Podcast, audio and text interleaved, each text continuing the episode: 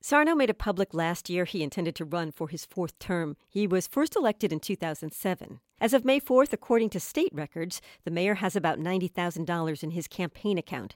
To get on the ballot, 500 certified signatures are needed. According to city election officials, the mayor so far is the only potential candidate to turn in a few sheets.